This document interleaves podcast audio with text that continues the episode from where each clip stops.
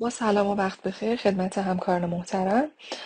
case ی که می‌خوایم راجع بهش صحبت بکنیم یه آقای 41 ساله هستن که سابقه‌ای از مصرف سیگار رو نداشتن. در past medical history بیمار فقط یک hypertension ی رو داشتن که خب به خوبی کنترل بوده و نکته دیگه ای در past medical history نداشتن. بیمار معلم مدرسه هستن و در تهران زندگی می‌کنن. یک lifestyle active ی رو دارن و در فعالیت های روزمره بیمار علامتی نداره. در آزمایشاتی که به صورت چکاپ برای بیمار انجام شده یک اریتروسیتوز دیده شده که بیمار ذکر می‌کنه در آزمایشات قبلی هم اریتروسیتوز رو داشته. در CBC بیمار ما یک هموگلوبین 18 و 8 داریم با هماتوکریت 62 درصد white BC 4300 و پلاکت 280 هزار. در ارتباط با این بیمار سوالی که مطرح میشه اینه که approach ی که ما باید به این یافته abnormal در آزمایش بیمار داشته باشیم به چه صورت هستش؟ و در مرحله بعد در درمان بیمار آیا این بیمار نیاز به فلبوتومی داره یا نه؟ و اینکه آیا از تجویز داروهای آنتی پلاکت یا آنتی بیمار سود می‌بره یا نه؟ خب اول از همه باید ببینیم که اصلا آیا بیمارمون وارد تعریف polycythemia اریتروسیتوز میشه یا نه. خب همطور که می‌دونیم طبق آخرین تعریفی که WHO داشته که خب تعریفش هم با موردهای قبلی تفاوت داره اینه که در آقایون هموگلوبین بیشتر از 16.5 که میشه معادل هماتوکریت بیشتر از 49 درصد و در خانوما هموگلوبین بیشتر از 16 که میشه معادل هماتوکریت بیشتر از 48 درصد رو ما پلیسایتمیا یا اریتروسیتوز تلقی می‌کنیم. در برخورد با بیماری که با اریتروسیتوز به ما مراجعه می‌کنه خب اولین قدم این هستش که CBC رو تکرار بکنیم که ببینیم آیا در CBC مجدد هم این اریتروسیتوز رو داریم یا نه.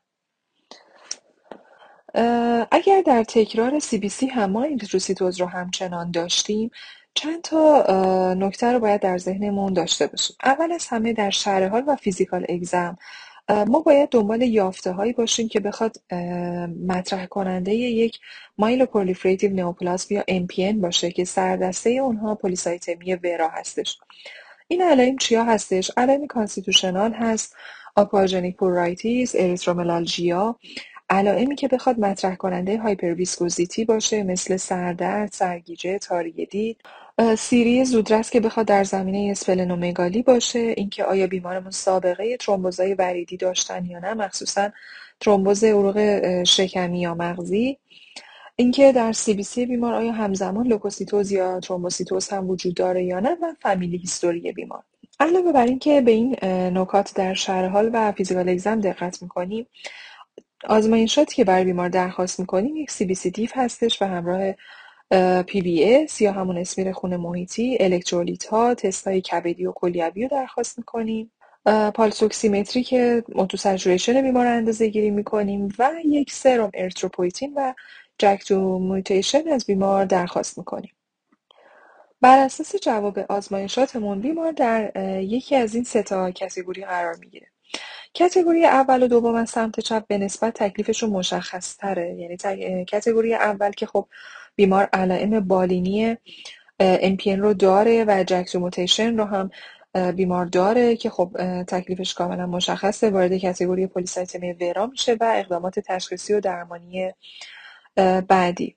category دوم زمانی هستش که بیمار یافته های بالینی رو داره ولی JAK2 mutation بیمار منفی هستش. خب اینجا ما باید به سایر بیماری های myeloproliferative فکر بکنیم مثل myelofibrosis، سی که خب برای بیمار MPL، CALR و BCR ABL رو درخواست می‌کنیم. ولی اکثریت بیماران ما در کتگوری سوم قرار می‌گیرن. یعنی بیمارانی هستند که در شهر حال و معاینه ما نکته به نفع MPN پیدا نمی کنیم جکتوموتیشن بیمار هم منفی هستش. در این بیماران ما باید بریم به سمت اینکه ببینیم آیا نکته به نفع پلیسایتمی سکندری یا ثانویه پیدا می‌کنیم یا نه. یه سری آزمایشات رو که تو مرحله قبل خدمتتون عرض کردم درخواست می‌کنیم. حتما حواسمون به بیماری های cardiopulmonary علل کلیوی هستش و سایر عللی که بخوان اریتروسیتوز ثانویه برای بیماران ما ایجاد کنن.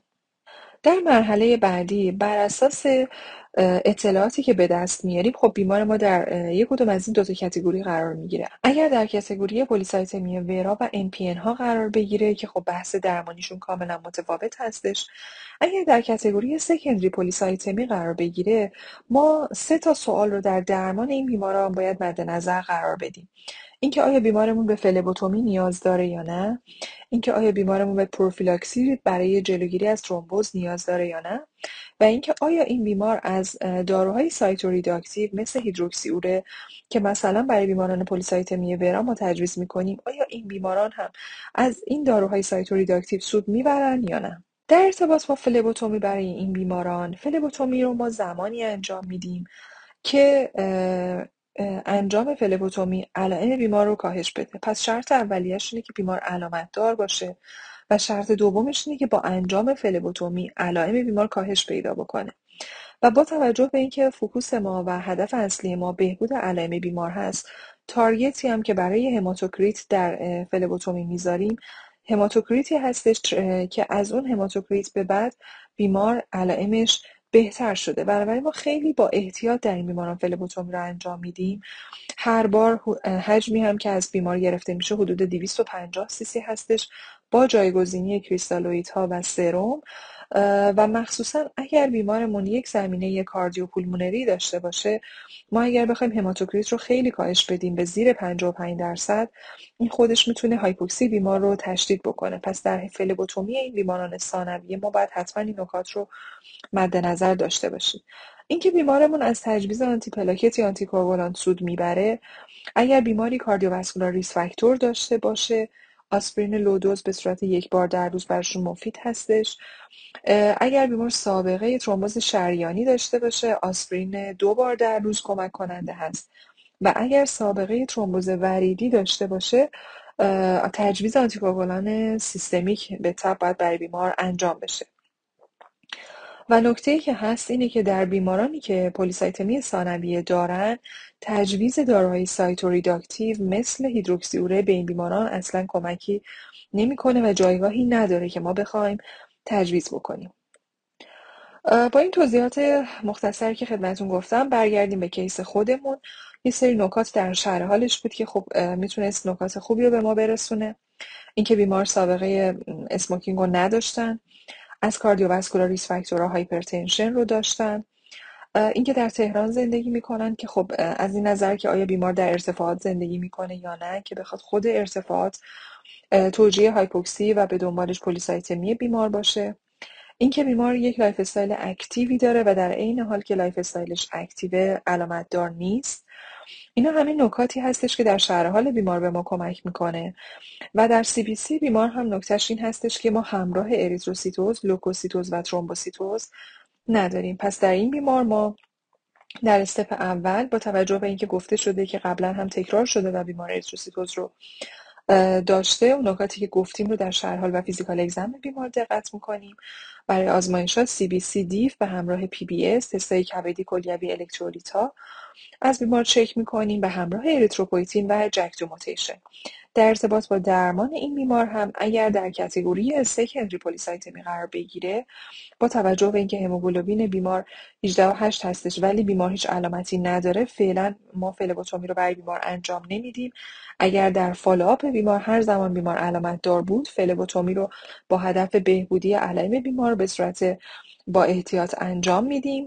از نظر تجویز داروهای آنتی پلاکت با توجه به اینکه بیمار یک cardiovascular factor داره مثل hypertension پس از تجویز آسپرین یک بار در روز سود می‌بره.